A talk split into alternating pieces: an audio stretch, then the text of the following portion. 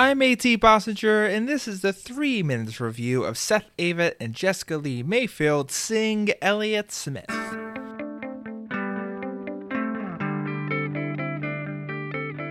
Hi, folks. You're listening to Unsung, where I cover music from top 40 to the band next door via reviews shorter than a song.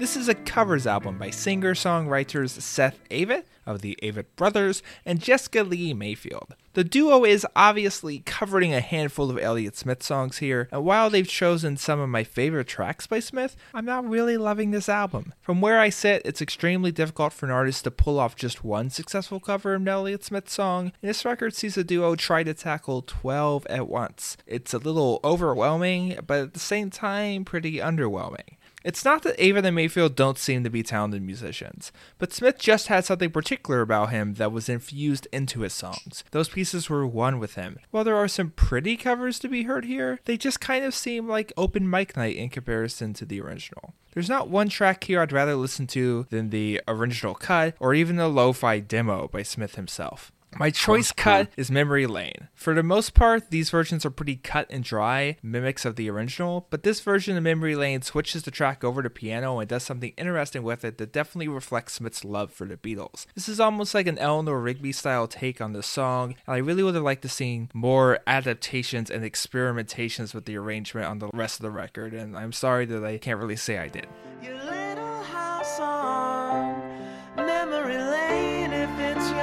Decision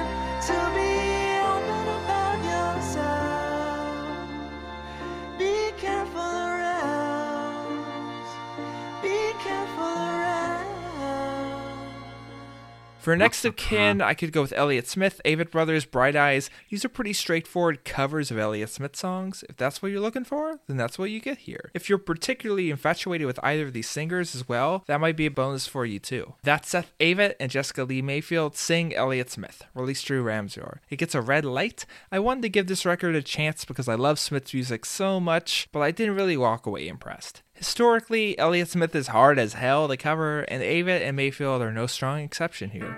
I'm AT Bossinger, and this has been Unsung, reviews shorter than the song. Special thanks to GetOffLoops.com for providing our theme music. Until next time, remember, music is life, and life is the pits.